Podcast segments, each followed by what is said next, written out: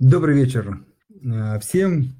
Ну что ж, некий оптимизм на рынке сменился таким, скажем так, сегодня негативным фоном. Многие ценные бумаги, многие акции снижаются, снижение довольно-таки сильное, но, как я говорил на одном из предыдущих эфиров, наверное, это пока такая новая норма, высокая волатильность и движение акций плюс-минус 5-10% за день, это вот и есть эта новая норма. Раньше это, конечно, был бы либо какой-то день очень бурного роста, если положительная история, или падение такого серьезного, если отрицательные значения. Сегодня это видится пока как такая некая коррекция после начавшегося роста, ну а время покажет, во что это выльется. Безусловно, может быть, сегодня затронем эту тему, ухудшился новостной фон, политика, связанная с ограничениями и так далее, и так далее. В общем, все это действительно оказывает, по крайней мере, на текущий момент негативное влияние. Опять же, не раз говорил о том, что рынок волатилен и очень сильно зависит сейчас от настроения. Вот мы это, собственно, видим в реальности. Ну что, моя вводная часть завершена. Надеюсь, кто успел и хотел посетить сегодняшний наш эфир, присоединились к нам. Кто слушает нас в записи, напоминаю, подписывайтесь на канал «Газпромбанк Инвестиции», и вы будете в курсе основных новостных вещей. Далее мы продолжаем выпускать глубокие экономические обзоры, в последнее время в большей степени российских эмитентов, но и иностранных в том числе, что позволит вам принимать взвешенные инвестиционные решения. Сегодня с удовольствием представлю гостя. Это Илья Воробьев, частный инвестор и автор проекта Long Term Investments.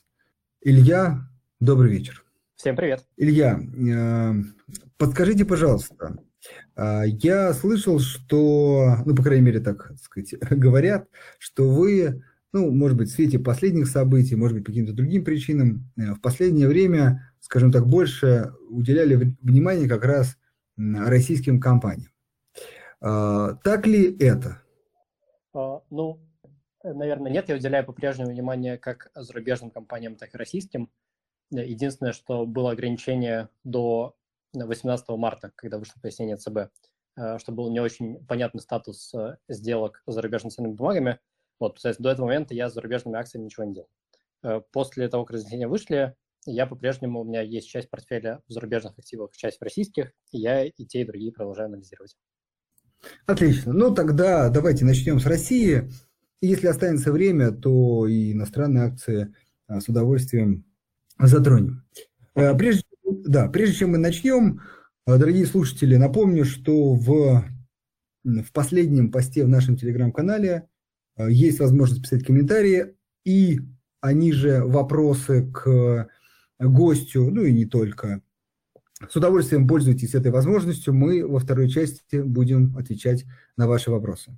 И второе, что хотелось добавить, еще раз я хочу сказать, что Илья Воробьев и телеграм-канал ведет, и аналитику глубокую пишет, поэтому если вы инвестор, и такой именно долгосрочный инвестор, который хочет разбираться в компаниях, то обязательно подпишитесь, в том числе и на канал Ильи, поверьте, там очень много полезной информации. Хорошо, давайте перейдем к текущей ситуации. Скажите, пожалуйста, мы хоть и представили, анонс, что мы будем разбирать, технологичные компании, но все-таки предлагаю сразу так не ограничиваться, а пока задам такой общий вопрос. На какие компании вообще в целом вы сейчас смотрите, какие компании в текущей, ситуации вам кажутся, по крайней мере, интересными для рассмотрения частным инвесторам?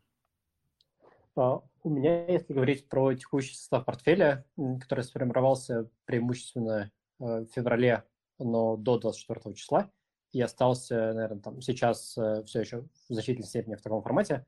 Это фокус на сырьевые компании. И до ситуации, которая случилась в феврале, сырьевой рынок был, ну, скажем так, были дефициты по многим товарам, из-за которых цены на сырье были довольно высокие, и компании зарабатывали довольно много денег, и, на мой взгляд, выглядели привлекательно. А сейчас эта ситуация, наверное, еще стала более явной. Вот поэтому, если, там, допустим, год назад у меня был основной фокус портфеля на технологические компании, то в течение последнего года он плавно перефокусировался на сырьевые, но при этом есть все еще отдельные технологические компании в портфеле, но в зарубежном. Из российских в текущий момент, сразу можно дисклеймер, ничего не держу, но, тем не менее, слежу за их бизнесом, так он мне все еще интересен. Ну, мы вас в любом случае поспрашиваем про российские компании, потому что я знаю, что у вас большой опыт непосредственно работы в этих компаниях и большие знания, поэтому нам ценно, как сказать, ваше мнение даже по компаниям, которые вы, может быть, не держите. Но давайте все-таки начнем с сырьевых, потому что наш акцент как раз также сейчас направлен в большей степени на этой компании, мы много о них говорили. Вот могли бы вы перечислить, если не сложно, эти компании и пройтись, хотя бы кратенько по каждой, почему вы считаете, эта компания сейчас заслуживает, опять, быть в вашем портфеле, а для наших слушателей, по крайней мере, рассмотреть эту компанию для добавления в собственный портфель. Да, наверное, наибольшую долю в портфеле занимает нефтегазовый сектор сейчас. Опять-таки, причина в том, что сейчас и цены на нефть, и цены на газ находятся на очень высоких уровнях. Из российских компаний у меня в портфеле там еще были и сейчас остаются Газпром и Лукойл из нефтегаза. Сейчас как раз анализирую, может быть, стоит как-то переложиться, например, из Лукойла в Роснефть или в другие компании. Там у них есть свои разные плюсы и минусы. Если говорить про зарубежный сектор, то там есть Петробрас, есть просто ETF на нефтянку широким фронтом, который покрывает. Также смотрю на другие более точные истории, вроде нефтесервиса, но пока они на этапе изучения. Хорошо, Дарья, а можете все-таки немножко поглубже? То есть, вы сказали про то, есть аспекты, какие-то, я так понимаю, смущают, каких-то не смущают. Например, почему Лукойл, то есть ни Газпром, ни нефть, Роснефть. То есть в чем плюсы и минусы каждой компании? Если, тех, которых вы уже изучили. Да, опять изначально с Лукойлом была очень простая идея, что это понятная, прозрачная компания, которая платит высокие дивиденды по понятной политике. Сейчас, наверное, фактор, который я все еще пока в процессе изучаю, для каких-то компаний очевиден, для каких-то пока не до конца, как в случае Лукойла, связано с тем, будет ли компания платить дивиденды, если будут, то в каком объеме. То есть, например, уже очевидно, что все компании, у которых юрлицо зарегистрировано за рубежом, например, Русагра, X5 и так далее, они дивиденды платить в ближайшее время не будут. Поэтому если на это раньше можно было рассчитывать, то сейчас в ближайшие месяцы, как минимум, пока не произойдет перерегистрация или еще какие-то изменения в бизнесе, этого не будет. С этой точки зрения, наверное, более надежно выглядят сейчас государственные компании, у которых нету преград для выплаты дивидендов, и которые, может быть, на дивиденды может рассчитывать правительство. Поэтому они, может быть, в текущей ситуации могут быть более привлекательны. Но при этом тоже есть, например, изначально, на мой взгляд, Роснефть была, стоила дороже и выглядела менее привлекательно, чем Лукойл. Сейчас, с учетом того, что у нее есть труба в Китай, которой нет, допустим, у других российских нефтяных компаний, может быть, она будет более привлекательной. Но у меня в целом мой подход, наверное, к портфелю, к его ребалансировкам заключается в том, что я довольно много трачу времени на анализ бизнеса. И если, как в случае, допустим, с Роснефтью, я его еще не до конца изучил, и мне просто будет не очень комфортно покупать акции, поэтому я беру какое-то время на то, чтобы понять новые реалии и, может быть, после этого внести какие-то корректировки в портфель. Дальше, с Газпромом, наверное, все понятно, это крупнейший, соответственно, продавец газа в Европу. Если сейчас посмотреть на те цены, по которым Газпром загружает газ, то, наверное, дивиденды за 22 год, то есть за 21 год там было около 50 рублей по расчетам, за 22 может быть и 100 рублей, наверное. Но там и с нефтью, и с газом, наверное, ключевой риск, который нужно иметь в виду инвесторам, заключается в том, что если объемы экспорта будут со временем падать из-за того, что в Европе высказываются разные инициативы и идеи по поводу сокращения, соответственно, покупки российских нефти и газа, то это может быть долгосрочно, иметь негативный эффект на компании. Вот опять-таки, пока я еще, наверное, не до конца посчитал весь возможный эффект, и там могут быть разные сценарии от того, что этот эффект просто перекроется ростом цен, заканчивая тем, что у компании через несколько лет сильно упадут доходы, и их, соответственно, справедливая стоимость будет с каждым годом снижаться.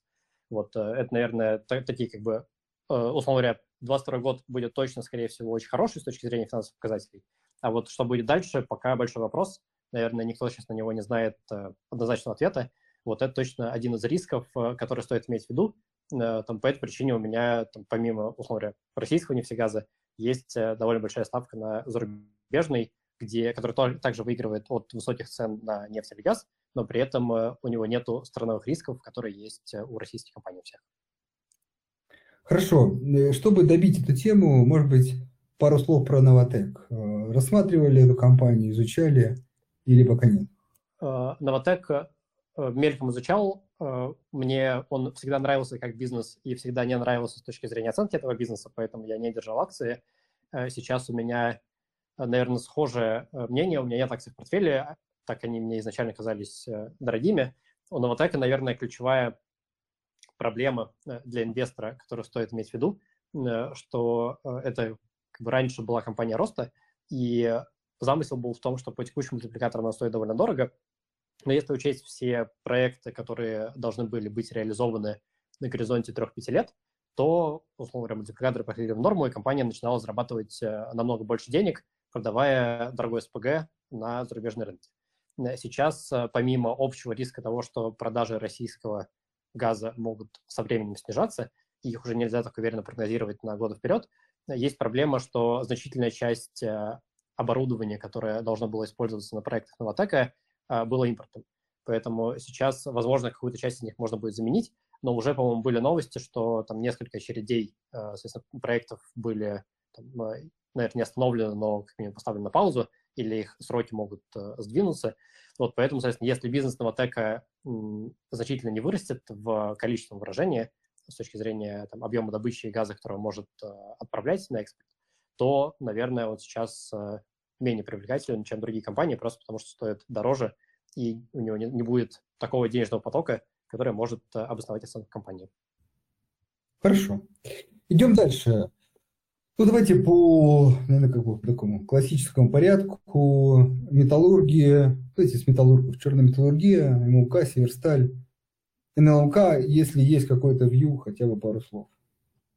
По металлургам, мне кажется, что это сектор, в котором высокие риски. У меня нет акций в портфеле, не считая Мечела, но Мечел больше уголь, чем металл, мне кажется, с точки зрения денежного потока.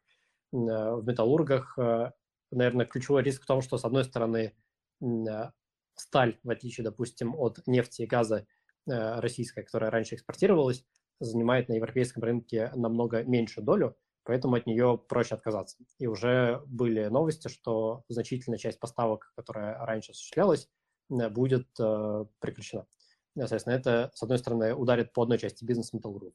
С другой стороны, были новости про то, что в России будут регулироваться внутренние цены на сталь, и, соответственно, внутренний рынок тоже, цены на внутреннем рынке могут упасть, и из-за этого, по сути, весь бизнес металлургов с той и с другой стороны может пострадать.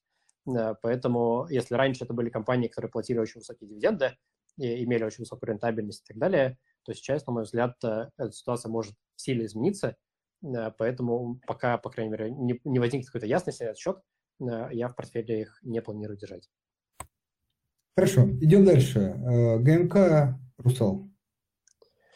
У меня есть в портфеле немножко En+, как, условно говоря, Русал со скидкой, потому что если посмотреть просто на количество акций Русала в одну акцию En+, то сейчас En+ стоит дешевле, чем в Русале. Вот. В целом кажется, что и алюминий, и металл Норникеля в некоторой степени защищены от мгновенных санкций. Даже, по-моему, когда США вводили какой-то из пакетов санкций, была специальная оговорка, что на алюминий они не распространяются. Это связано с тем, что рынки многих металлов, то есть никеля, меди, того же алюминия и там, особенно, допустим, палладия, 40% которого добывает Норникель из всего мирового производства, их невозможно быстро заместить каким-то альтернативным источником поставок.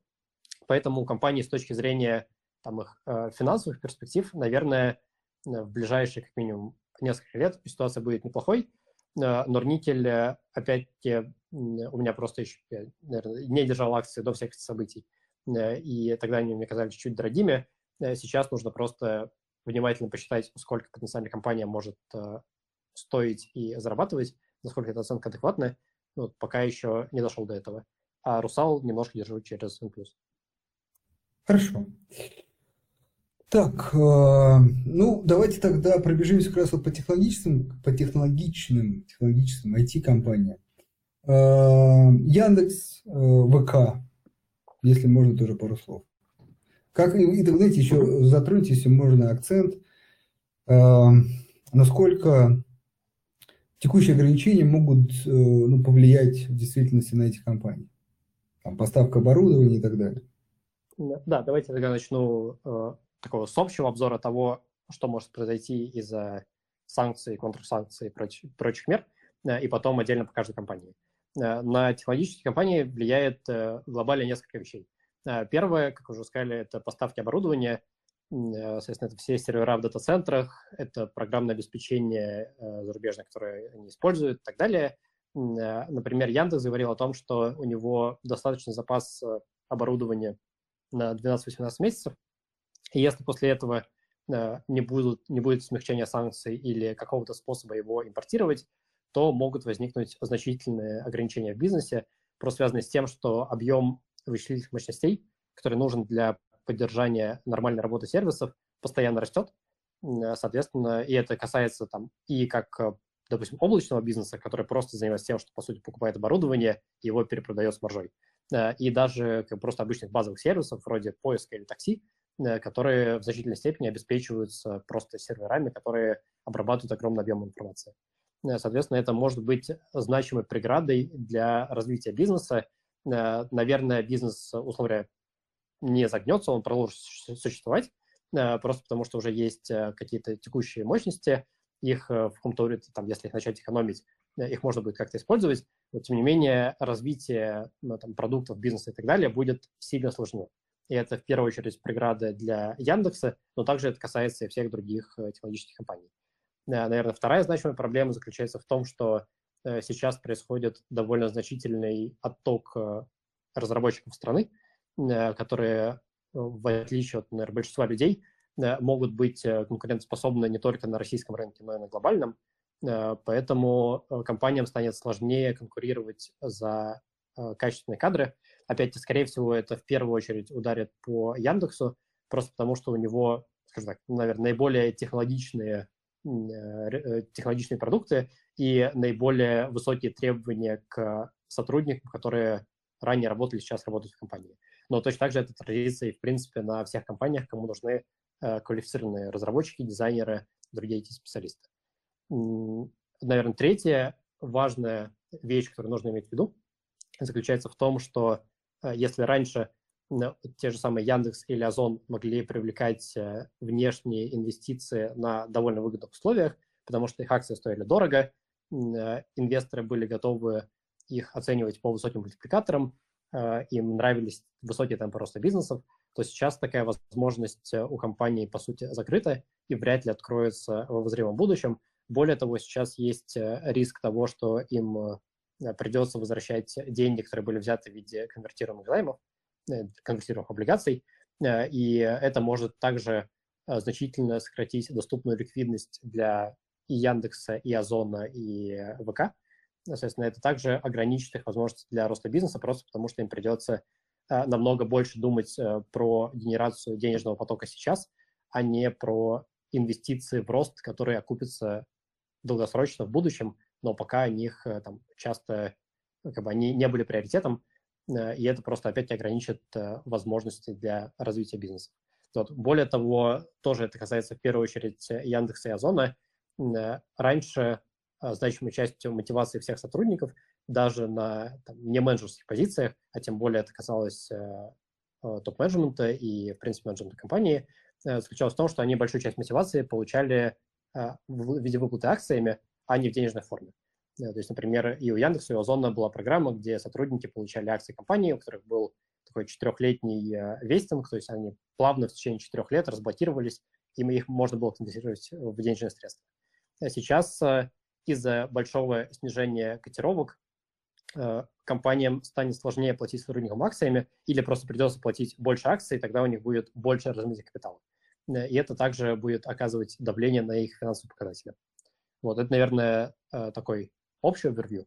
Если здесь нет вопросов, то могу перейти к отдельным компаниям. Да, более чем. Вот, тогда, наверное, если по порядку, то с Яндексом какая ситуация? Первое, что у него есть конвертируемый займ на $1,25 миллиарда. Если посмотреть на баланс Яндекса, то у него денежных средств примерно на такую же величину. Но проблема в том, что далеко не все денежные средства находятся за рубежом. Поэтому просто технически выплата может быть неосуществима в текущих реалиях. Вот. И даже если Яндекс, допустим, выплатит, как-то найдет способ перекинуть деньги, немножко, может быть, занять на внутреннем рынке и сможет расплатиться с долгом, у него, по сути, исчезнет вся подушка кэша, которая раньше могла использоваться для инвестиций в другие бизнесы, и нужно будет рассчитывать только на собственный денежный поток. В принципе, для Яндекса это, наверное, не такая большая проблема, потому что у него и раньше денежный поток от поиска и такси в целом перекрывал проект роста, но он делает это с небольшой маржой, поэтому компания будет просто еще недостатка ликвидности сложнее расти. Дальше, если пройтись коротко по основным бизнесам, то для поиска, наверное, краткосрочно будет спад, просто потому что в ситуации текущей неопределенности многие компании порежут рекламные бюджеты, особенно это касается всех иностранных компаний, которые, наверное, кто-то вообще ушел с российского рынка, кто-то, может быть, не ушел, но сильно снизил свое присутствие, и, скорее всего, то, что они сделали первым делом, это просто вырубили всю рекламу, которая могла у них крутиться. Поэтому, скорее всего, первый квартал и, наверное, второй квартал будут довольно плохие для рекламного бизнеса в целом в стране и для поиска Яндекса в частности. С другой стороны, большое количество западных компаний. Вот, из-за того, что крупные западные компании, которые раньше прямо или косвенно конкурировали с Яндексом, соответственно, ушли с российского рынка или сильно сократили свое присутствие, добровольно или принудительно, то потенциально долгосрочно вряд ли российский рынок упадет в 2 раза в рублях рекламный. Вот, потенциально поиск может этого даже выиграть, но через какое-то время, а пока, наверное, в ближайшие пару кварталов у него будут показатели вряд ли прямо сильно обвалятся, но будет, скорее всего, довольно сильный спад. Далее такси второй по размеру бизнес. С одной стороны, плюс для Яндекса, что ушел с рынка СитиМобил, или, по-моему, он уходит 15 апреля, уже объявили, и, по сути, это был крупнейший конкурент на рынке. Дальше не очень понятно, что будет с DiDi. Китайский DiDi вроде как собирался уходить с рынка, но потом были новости, что он передумал, но все еще непонятно, он то ли уходит, то ли остается, и в любом случае это был довольно маленький игрок и не в основных городах, поэтому с точки зрения конкуренции ситуация для такси опять улучшилась. С другой стороны, так как сейчас, скорее всего, в России будет дефицит автомобилей, в том числе самых популярных марок, которые использовались раньше в такси, по крайней мере, в крупных городах, то, возможно, просто из-за роста цен на автомобили и их дефицита вырастут цены, поездки станут более дорогими, сервис станет менее доступен для населения. Поэтому здесь тоже, наверное, сложно делать какие-то значимые выводы, но с точки зрения такси вряд ли будет какой-то прямо радикально плохой эффект. Коротко про драйв. Драйв, скорее всего, пострадает просто потому, что его модель – это покупать машины, сдавать в аренду, машины станут сильно дороже, их будет сложнее обслуживать, бизнес драйва станет, ему будет не очень просто. Дальше, наверное, ключевой вопрос, который возникает у Яндекса, это что делать в первую очередь с маркетом, наверное, во вторую очередь с лавкой. Это бизнесы, которые требовали большое количество денежных средств вливания каждый квартал для роста и развития. А сейчас это будет делать сложнее. Скорее всего, Яндексу придется более взвешенно подходить к расходам на эти сегменты бизнеса. Из-за этого, соответственно, их рост может значительно замедлиться. Вот, поэтому пока открытый вопрос, насколько им будет сложнее или проще конкурировать с Озоном, допустим, или с Wildberries, или со Сбербанком, которым также придется сократить расходы. И еще какие есть проекты. Еще, наверное, важная вещь, которую нужно сказать про Яндекс, у Яндекса было некоторое количество международных инициатив. Это касалось лавки, которая работала в Париже, в Лондоне и в Израиле. Вроде как были новости, что в Париже и в Лондоне они уже закрываются. В Израиле пока непонятно, но также, наверное, есть такие риски. Вот, с одной стороны, эти направления раньше требовали больших инвестиций, которые теперь не будут нужны. Но, с другой стороны, это потенциально был такой значимый апсайд для переоценки компании, если бы все получилось. Сейчас такого апсайда нет. И, наверное, одна из таких грустных вещей заключается в том, что у Яндекса есть крутое подразделение self-driving, которое разрабатывает автономные автомобили и роботы-доставщики. Сейчас, опять-таки, его развитие будет очень сильно усложнено. Это касается и того, что за пределами России заключать какие-то партнерства будет экстремально сложно. Все проекты, которые были уже, допустим, в США, свернуты. И более того, как бы self-driving требует очень таких передовых технологий, поставки которых в Россию, скорее всего, будут сильно ограничены. Поэтому компании будет очень сложно дальше развивать конкурентоспособное направление. Вот поэтому это такой был, условно говоря, тоже проект, который требовал больших инвестиций, но при этом у него могла быть очень высокая отдача на горизонте довольно долгосрочно. Сейчас пока не очень понятно, что со всем этим будет. Наверное, последняя вещь, которую стоит сказать про Яндекс, то, что компания сейчас пытается балансировать между тем, чтобы, условно говоря, не вовлекаться в политический дискурс и презентовать новости максимально нейтрально, как это всегда пытался делать поиск. Но при этом в некоторых проектах, например, в Яндекс.Новостях, в Яндекс.Дзене, это делать довольно сложно. Поэтому Яндекс сейчас хочет, по слухам, продать и Дзен, и новости, просто чтобы снизить, можно сказать, такие регуляторные риски, причем как внутри России, так и за пределами России. Вот как раз ВК является одним из потенциальных покупателей, как говорят, потому что компания имеет, наверное, такую более однозначную позицию на тему происходящего. Вот, поэтому если сделать какой-то такой промежуточный итог, подвести по Яндексу, то у компании в разных бизнесах разные ситуации. Основные бизнесы, по идее, не должны долгосрочно сильно пострадать. Для них у них основной поток денег исходит из российского рынка и стран СНГ, которые пока не сворачивают сотрудничество. Тем не менее, нужно учитывать, что просто если раньше, по сути, ключевая идея в Яндексе заключалась в том, что это компания роста, которая много инвестирует в новые направления бизнеса и которую за счет этого оценивали по довольно высоким мультипликаторам, ожидая от них высоких отдач, то сейчас Яндекс скорее превращается в компанию, которая будет, у которой есть такие бизнесы кэшкау, есть проекты роста, которые будут намного более скромными, и сейчас его уже нужно будет оценивать по таким стандартным мультипликаторам, а не, условно говоря, каким-то мультипликатором 25-го года, как можно было делать раньше. Вот из-за этого пока я примерно прикидывал, что Яндекс, если брать его прибыльные бизнесы, то он стоит, может быть, примерно 8-9 EBITDA, что вроде как не очень дорого, вот, но при этом есть компании, которые стоят значительно дешевле. ВК, например, стоит 5 EBITDA примерно. Вот, а если брать его, условно говоря, EBITDA, которую он раскрывает, то это будет уже примерно 20, что довольно дорого. Вот поэтому Яндекс пока не держу, буду следить за компанией. Мне кажется, будут очень интересные отчеты за первый и второй квартал. Наверное, после этого можно будет примерно оценить эффект, который все текущие события будут иметь на разные бизнесы. И после этого уже станет потенциально комфортнее купить акции, если они окажутся интересными. Вот пока у меня позиции нет. Дальше? Хорошо. Спасибо, да, идем дальше. Дальше VK. С VK у них похожая ситуация с займом. У них есть займ на $400 миллионов, и нету такого количества кэша на балансе. Поэтому также есть пока вопрос, как они будут его погашать. Я думаю, что на самом деле все три российские компании крупные в итоге как-то смогут решить эту ситуацию. Вопрос в том, когда, в какой форме, сколько времени займет, и будет ли техническая возможность перевести доллары зарубежным инвесторам, и если ее какое-то время не будет, то это может оказать негативное влияние просто на восприятие компаний инвесторами. С другой стороны, акции сейчас пока торгуются только на российском рынке, на зарубежных пока не очень понятно, когда они начнут торговаться и начнут ли в принципе.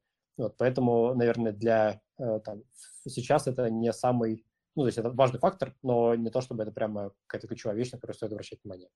Далее, если говорить про ВК, то ВК с точки зрения бизнеса кажется такой явный бенефициар текущей ситуации. В первую очередь это касается его основной социальной сети ВКонтакте. Недавно были новости, то, что она впервые в истории пробила 100 миллионов пользователей в марте. До этого было 97 в феврале. Там немножко странное раскрытие, потому что когда раньше ВК раскрывал данные в отчетности, то они говорили, что у них МАУ в четвертом квартале было 72 миллиона, но это МАУ только в России.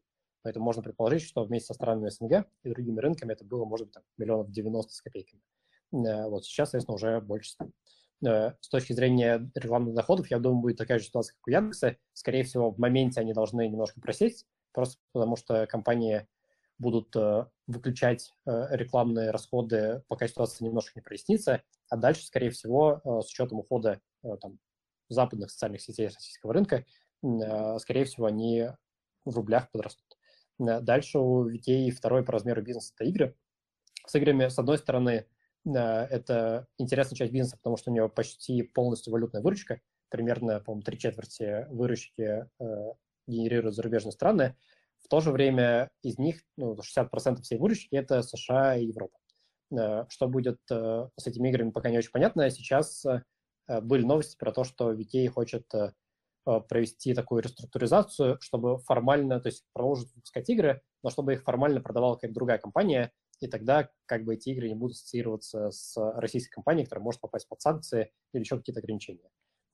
Поэтому, или там в теории может быть вообще продажа подразделения, но тогда, соответственно, источник валютной выручки исчезнет. Поэтому пока не очень понятна судьба игрового подразделения.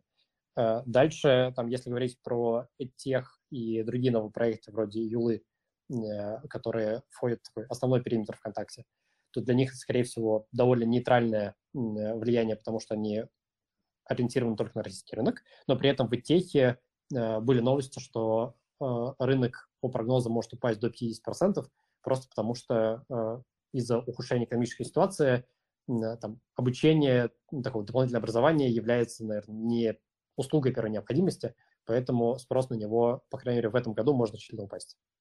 Наверное, более интересная часть бизнеса ВКонтакте – это его совместное предприятие со Сбербанком и AliExpress. Если говорить про СП со Сбером, то там было несколько интересных новостей. Первое, что они закрывают СитиМобил. По слухам, опять это была инициатива Газпрома, то есть основного акционера ВКонтакте, который больше не хотел фондировать убыточный бизнес. И вторая новость, что был у Самоката зарубежный проект. Они открывали байк, такие доставки, то же самое доставка за 15 минут в Нью-Йорке. Он, соответственно, был закрыт просто потому, что технически компания не смогла переводить деньги для поддержания работы предприятия в США из-за валютных ограничений. Поэтому почти два значимых источника оттока денег из ВКонтакте прекратились. Вот из советского предприятия остается Delivery Club и Самокат в России. Они пока убыточны, но, скорее всего, там, компания также будет работать над тем, чтобы их постепенно вывести в прибыль. И там был также разговор про то, что могут продать кухню на районе. Кухня на районе довольно маленький бизнес, не сильно влияет на общую ситуацию.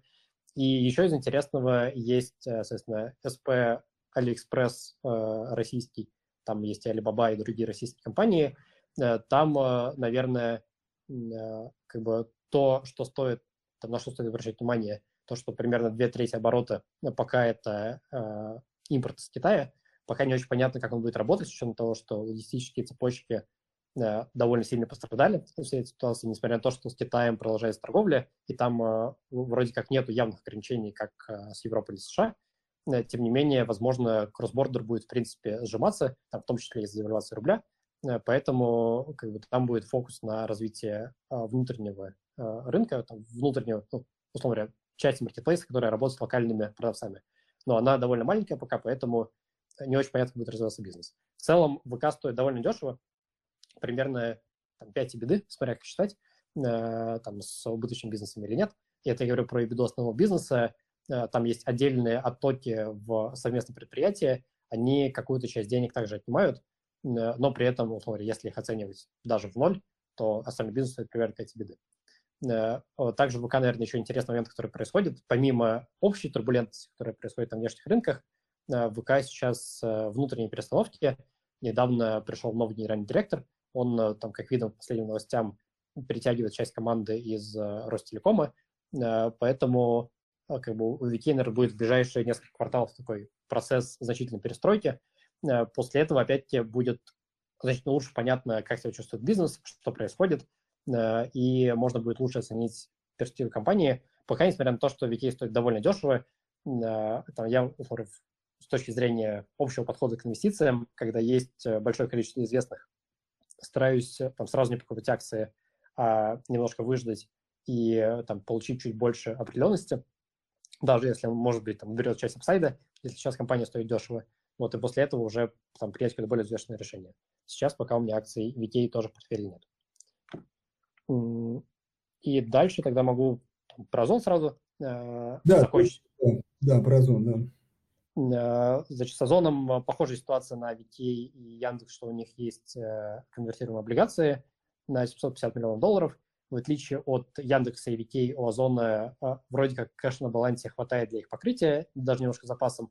Они хранили в основном в долларах, но при этом, в отличие от VK и Яндекса, у которых есть прибыльные бизнесы, там рекламные в первую очередь, которые позволяют окупать все убыточные растущие проекты, то у Озона есть только как бы один основной бизнес, он убыточен, он требует, или, по крайней мере, требовал раньше больших инвестиций и в операционную деятельность, и капекса для строительства новых распределительных центров и прочей логистической инфраструктуры. Поэтому у Озона, как бы, с одной стороны, будет там чуть меньше проблем с тем, чтобы эти займы гасить, с другой стороны, когда он это сделает, у него останется, может быть, там несколько десятков миллиардов рублей на балансе. А если посмотреть последний год, Озон пока не раскрыл данные за четвертый квартал, все еще, видимо, он сделает где-то в апреле, но там по грубым прикидкам можно оценить, что его кэшберн, то есть затраты денежных средств в прошлом году были там примерно от 30 до 40 миллиардов рублей. Когда если конвертируемые облигации будут погашены, то у него останется денег, скорее всего, меньше, чем на год работы, и Озону придется срочно оптимизировать экономику, из-за этого его там темпы роста бизнеса могут в значительной степени сократиться. Пока не очень понятно, насколько, как бы, условно говоря, кому из игроков на рынке e-commerce будет там сложнее или проще это сделать, и кто меньше пострадает от того, что всем придется сократить инвестиции. Вот. Но так как для Озона это основной бизнес, то у компании с этой точки зрения, наверное, больше риски, чем у VK или у Яндекса, у которых есть свои проекты на этом рынке. Что еще? Наверное, там еще фактор, который чуть больше влияет на Озон, чем на две остальные компании, заключается в том, что крупнейший игрок на рынке e-commerce сейчас это Wildberries в России. У Wildberries раньше были амбиции по международной экспансии. Компания работала почти на 20 разных рынках, и хотя процентов 90-95 выручки приходилось на Россию, Wildberries пытался выйти и на рынки Западной Европы, и в другие страны. Сейчас, скорее всего, все эти инициативы, которые раньше требовали больших затрат денежных средств, будут свернуты из-за общей ситуации. Поэтому там есть вероятность, что компания сфокусируется больше на внутреннем рынке. И так Wildberries там примерно вдвое, ну или может там на 80% больше по обороту, чем Озон, и значительно больше, чем другие компании, то в этом плане конкуренция может чуть-чуть ужесточиться. Вот. С другой стороны, наверное, фактор, который будет работать в обратную сторону, что самым таким страшным конкурентом с точки зрения количества денег на российском рынке всегда был Сбербанк, который вкладывал очень большие ресурсы в развитие своего, в том числе и e-commerce подразделения. Сейчас из-за того, что в целом на банковском рынке в России, скорее всего, будет не самая благополучная ситуация, то есть гипотеза, что Сбербанк будет также более тщательно взвешивать свои инвестиции в новые убыточные проекты. Вот поэтому в целом общая конкуренция на рынке станет чуть более разумно извешенной. Вот. Но в Озоне, опять-таки, наверное, ключевой вопрос, сможет ли компания достаточно быстро перейти от режима, что мы тратим деньги для быстрого роста, в режим, что мы работаем хотя бы в ноль и не тратим деньги, и при этом еще пытаемся как-то расти. Если у них это получится, то Озон сейчас стоит дешево. Если сравнивать, там, так он убыточен, то у него нету таких стандартных мультипликаторов типа ЕВН и БД. Но его можно сравнить с другими компаниями, там, допустим, зарубежными бенчмарками по отношению ЕВ к GMV, то есть к общему товарообороту. И у Озона сейчас примерно 0,4. Это очень мало. Там зарубежные аналоги торгуются от 1 до 2. Понятно, что российская компания должна торговаться сейчас, наверное, с определенным дисконтом из-за геополитической ситуации. Вот, тем не менее, если у Озона получится сохранить довольно высокий темп роста и еще вывести экономику хотя бы в ноль, то это будет, скорее всего, неплохой инвестицией. Но пока есть открытый вопрос, получится ли это сделать. Поэтому я, наверное, немножко понаблюдаю со стороны, подожду отчета хотя бы за там, ближайшие 1-2 квартала, и после этого можно будет сделать какие-то более однозначные выводы. Хорошо. Илья, прежде чем перейдем к вопросу, не так много времени остается. Может быть, еще какие-то компании,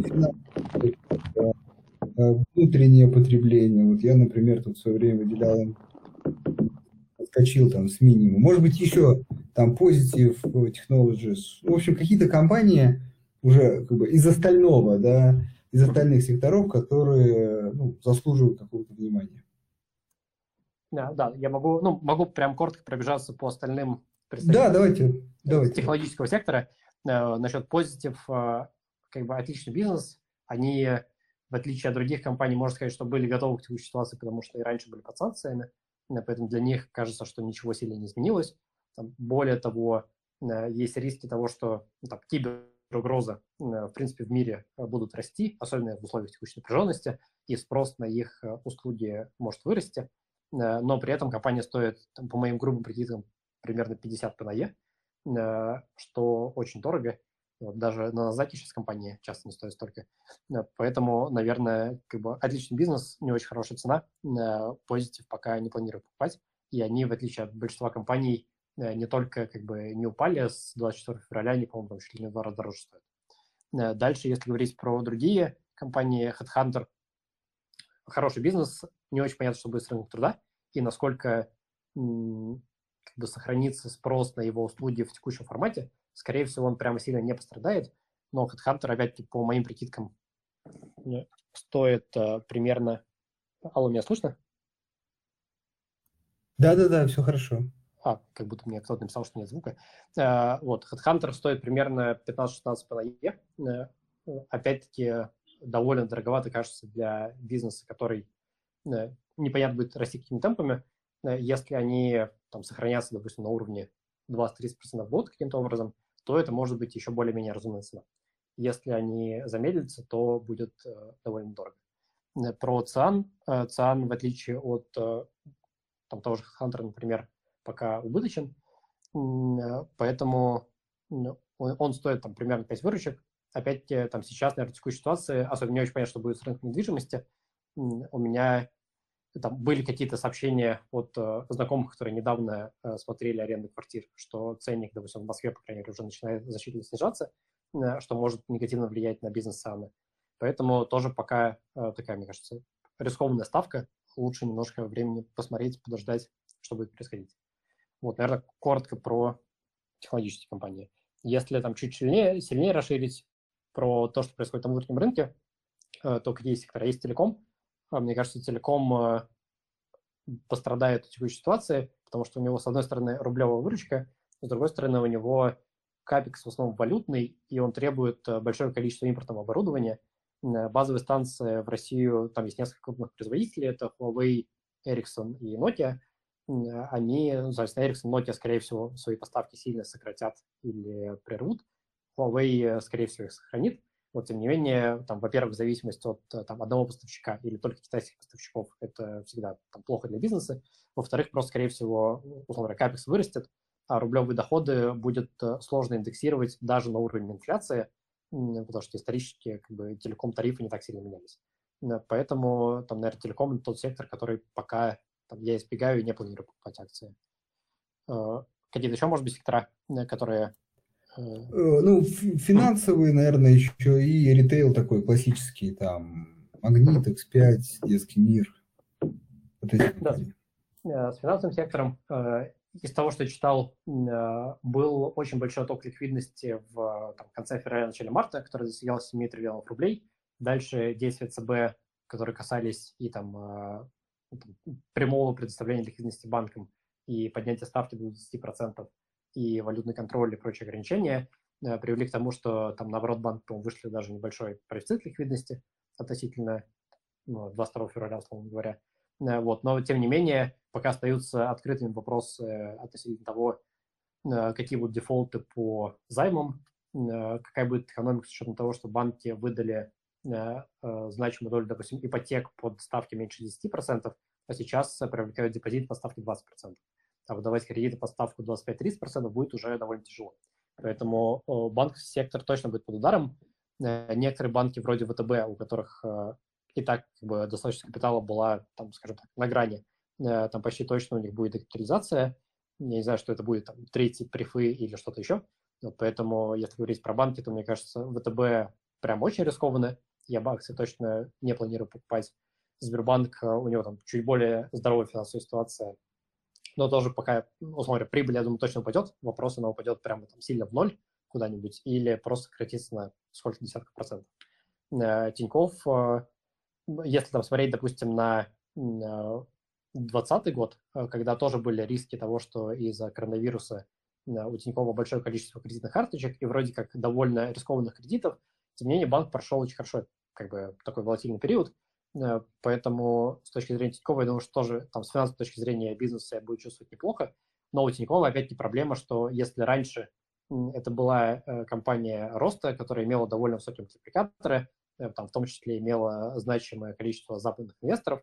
Кроме того, у Тинькова были проекты по запуску в других странах. Они, например, запускали, может быть, все еще запускают банк на Филиппинах и, кажется, собирались в другие страны. То теперь, условно говоря, все инициативы по росту за рубежом будет довольно сложно осуществить. Рынок, там, оценка бизнеса внутри страны, скорее всего, будет ниже, чем она могла быть, если бы акции торговались на зарубежных рынках. Поэтому там сейчас Тинькофф стоит там все еще несколько капиталов, по-моему, я не помню, сколько, не смотрел в последнее время, там, может быть, 10 тонн и так далее, то в целом не то чтобы супер дорого, тем не менее, тоже пока как бы ситуация немножко не прояснится с тем, как будет выглядеть экономика банковского бизнеса в новых реалиях, наверное, акции пока не планирую покупать. Дальше, если про ритейл, то с ритейлом, я думаю, что продуктовый ритейл, то есть там X5, Магнит, скорее всего, для них ничего глобально не изменится, они продают в основном товары, которые производятся на территории России, соответственно, поэтому они просто сохранят свою маржу. Там, может быть, местами им придется ее чуть-чуть подрезать в том, что касается товаров первой необходимости, но, тем не менее, скорее всего, их бизнес там более-менее стабилен и там будет как-то на уровне инфляции, с, может быть, с небольшой маржой продолжать расти. Если говорить про других ритейлеров, например, Детский мир или особенно NVIDIA, то у них, скорее всего, там ситуация может осложниться тем, что там, то, что касается электроники и бытовой техники, она фактически вся импортная, цены очень сильно вырастут. Сейчас, скорее всего, там первый квартал может быть, наоборот, довольно хороший, потому что люди массово закупали айфоны, ноутбуки и все, что можно было купить еще по старому курсу. Начиная с второго квартала или там уже с марта, скорее всего, продажи значительно упадут. Вот насколько, пока открытый вопрос. Вот поэтому в ритейле, если что-то и смотреть, то, наверное, больше там, то, что продают товары, произведенные в России, то есть на классический ритейл, а ритейл, который продает импортные товары, может там, значимо пострадать. Но опять-таки там, будем смотреть по ситуации, у меня пока в ритейле ничего нет. Хорошо. Дорогие слушатели, я пробежался по вопросам, ну тут есть некая там дискуссия по поводу того, будут расти рынки или нет, действительно, вопрос очень сложный, мнения разные. Но, наверное, мы точно сегодня этого не будем касаться. По поводу там, каких-то вопросов, вот я видел, там Михаил, наш частый слушатель, про Мажелаку спросит. Приходите в четверг, будем с Димой. Я думаю, Дим как раз ответит на этот вопрос. Я все-таки предлагаю тут там, оставшиеся 10 минут посвятить иностранному рынку. Могли бы, ну, кратенько пробежаться, Илья, по, может быть, давайте секторам, вот очень грубо, которые кажутся сейчас интересными на иностранных рынках и, собственно, может быть, какие-то компании в этих секторах. Ну и, собственно, почему, безусловно. Да, ну, кстати, как уже говорил, мне кажется, что зарубежный нефтегаз – это довольно, ну, нельзя говорить, наверное, очевидная история, очевидных историй не бывает на фондовом рынке, но как бы сектор, который потенциально интересен тем, что компании, которые находятся не в России и добывают нефть и газ, получают высокие цены на свою продукцию без ценного риска. Там, наверное, есть, если сделать такой шаг назад, то глобальная вещь, которая меня немножко беспокоит про зарубежные рынки, заключается в том, что сейчас, может быть, из-за всей текущей ситуации это высокие цены на разносители, высокие цены на продовольствие, и там, более того, из-за того, что поставки, допустим, пшеницы и другого продовольствия и из Украины, и из России могут сильно снизиться, есть вероятность, в принципе, там, дефицита продовольствия, допустим, на мировом рынке, то во многих странах, особенно в странах развивающихся, могут быть там, разные такие волнения населения, вплоть до переворотов и прочих вещей, там, некий аналог условной арабской весны. Поэтому, там, если вы инвестируете на зарубежных рынках, я бы обращал внимание на то, в какой юрисдикции находится производственные мощности компании, допустим, если она добывает сырье. Если это Африка или Латинская Америка или, допустим, Азия, то нужно смотреть на то, как развивается ситуация в конкретной стране, потому что могут быть всякие варианты, включая, допустим, потерю активов, национализацию, очень высокие налоги и прочие вещи. Поэтому, наверное, сейчас самые безопасные юрисдикции – это там, США, Канада, Австралия. Это страны, у которых, там, которые обеспечены и собственным продовольствием, и собственным сырьем, и еще все это дело экспортируют. Наверное, Европа значительно более рискованна с точки зрения, и из-за того, что она находится ближе к текущему конфликту, из-за того, что Европа является импортером и сырья, и продовольствия, и из-за того, что в Европе, наверное, есть риск того, что, допустим, даже сырьевые компании, которые зарабатывают много денег в текущей конъюнктуре, могут попасть под высокие налоги. Уже были разные законопроекты на эту тему, включая предложение по национализации, допустим, EDF, это крупнейший генератор электроэнергии во Франции. Вот, поэтому сейчас, наверное, во всех странах есть как бы, вопрос не только в том, сколько они зарабатывают денег, но и то, в какой юрисдикции они находятся, какая ситуация там, геополитическая в этих странах и какие есть риски с точки зрения того, сохранится ли их денежный поток в будущем. Вот, но если как бы, возвращаться к конкретным секторам, то, как уже говорил, это нефтегаз. У меня есть экспозиция на уран, потому что кажется, что там, в текущих реалиях опять многие страны пересмотрят свое отношение к атомной энергетике и сделают на нее больше фокус, чем был раньше. Есть, нет экспозиции, но то, зачем я смотрю, это металлы, которые требуются для так называемого зеленого перехода, то есть там, для ветра, солнечных панелей и прочих вещей, электромобилей. И тут можно смотреть на там, никель, медь, олово, другие металлы. Там, опять-таки, вопрос, кто их добывает, в каких юрисдикциях находятся их мощности, сколько стоят эти компании. Например, как бы есть, очевидно, что спрос на литий будет расти из-за того, что он нужен в батареях. Но при этом, когда я смотрел в последний раз на производителей лития, они все стоили очень дорого, поэтому до них руки не доходили. Вот, поэтому тут вопрос в том, как бы, чтобы компании еще и стоили адекватных денег. Дальше, если говорить про другие сектора, мне кажется, что инвестиции в технологический сектор сейчас довольно рискованно. У меня осталась небольшая экспозиция в отдельной компании, но уже все, что было, условно говоря, убыточное, продано. Сейчас, я думаю, если покупать компании, то только те, которые стоят разумно по текущим классификаторам и которые уже генерируют хороший денежный поток, который полностью обеспечивает их там, потребности в росте бизнеса и так далее. Потому что если раньше, в последние годы, мир жил в парадигме, что можно смотреть на выручку 2025 года и считать все по ней, и вообще не важно, какая у компании прибыльность и рентабельность, то сейчас, скорее всего, эта парадигма там уже в значительной степени изменилась и дальше будет меняться в пользу того, что, соответственно, люди будут предпочитать текущий денежный поток сейчас, а не какие-то перспективы роста в далеком будущем. Скорее всего, там будет все еще много компаний роста, которые сильно вырастут и покажут хорошие результаты долгосрочно, но сейчас инвестиции в них стали намного более рискованными. Поэтому сейчас там в текущей ситуации я предпочитаю такие чуть более, наверное, консервативные ставки. По крайней мере, временно, пока общая как бы, ситуация в мире не станет чуть более спокойной и понятной. Какие еще сектора? Мне кажется, что, ну, там, условно говоря, потребительский сектор, это все там Coca-Cola, Procter & Gamble и прочие вещи стоят довольно дорого. Там у их мультипликаторы часто уже больше, чем у Гугла. Поэтому как бы, это сектор, который я не покупаю. В остальном, наверное, сильно не слежу. То есть у меня скорее такой еще как бы, фокус по инерции на технологический сектор, просто потому что мне как бы, он интересен изначально и нравится. Основной фокус с точки зрения текущего портфеля на там, сырьевой и околосырьевой сектор.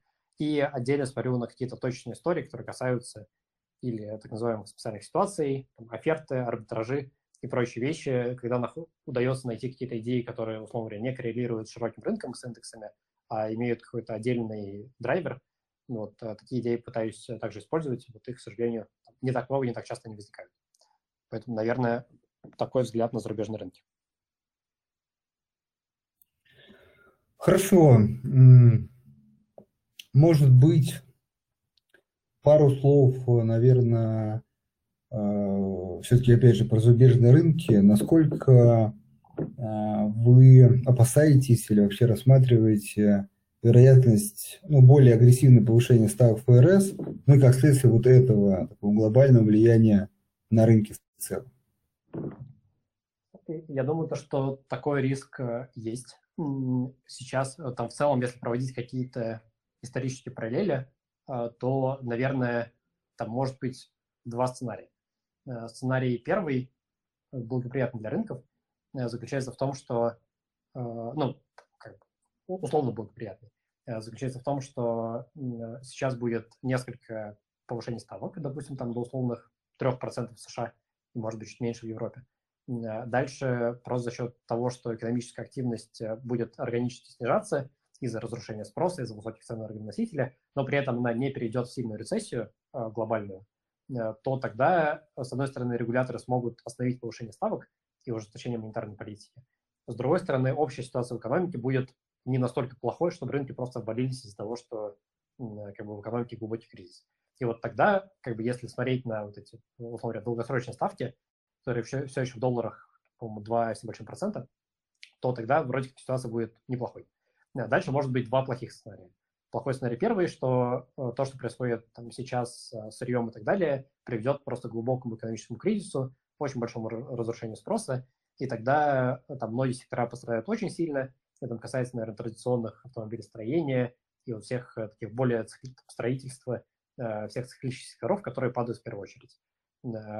И, с другой стороны, другой плохой сценарий, когда там рост ставок до условных 3% не сможет остановить инфляцию, она будет продолжать раскачиваться, и дальше Центробанкам придется повышать ставки еще сильнее. Там, если вспомнить опыт 70-х годов, то инфляцию удалось победить только когда ставки стали двузначными. Вот если случится такой сценарий, то, конечно, акции, скорее всего, будут стоить совсем других денег. Там, ПНЕ 25 у компаний, которые растут по 3% в год, уже нигде не будет. Вот поэтому рынки могут сильно пострадать. Но какой сценарий из этих случится, сейчас очень сложно говорить. Вот, надеюсь, что там глубокой рецессии и обвала не будет, но сейчас никакие варианты, наверное, нельзя исключать. Понял. Хорошо. В общем, если можно, в двух словах итог. То есть вы в первую очередь сейчас делаете акцент именно на таких сырьевых компаниях, которые, собственно, сейчас растут, в первую очередь, благодаря росту цен на сырье и материалы. Наверное, последний вопрос, и, может, если какие-то еще мысли на эту тему есть. Вы этот рост видите как такой долгосрочный, как некий такой сырьевой цикл, да, все-таки с учетом там растущего Китая, Индии, и других стран, или все-таки это, скорее такая локальная история, связанная с обострением ситуации текущей, с ограничениями на российский экспорт и, скажем так, недолгосрочный тренд. Вот как вы смотрите на эту историю? Я думаю, это как раз одна из больших развилок, за которые я наблюдаю, потому что есть тоже, условно, два сценария.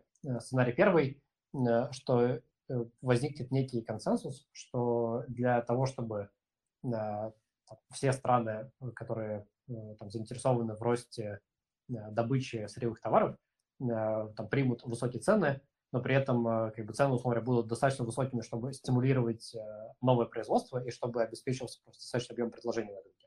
С другой стороны, чтобы они не были абсурдно высокими, которые просто разрушают спрос и приводят к тому, что там возникает глубокий экономический кризис, и там большая рецессия.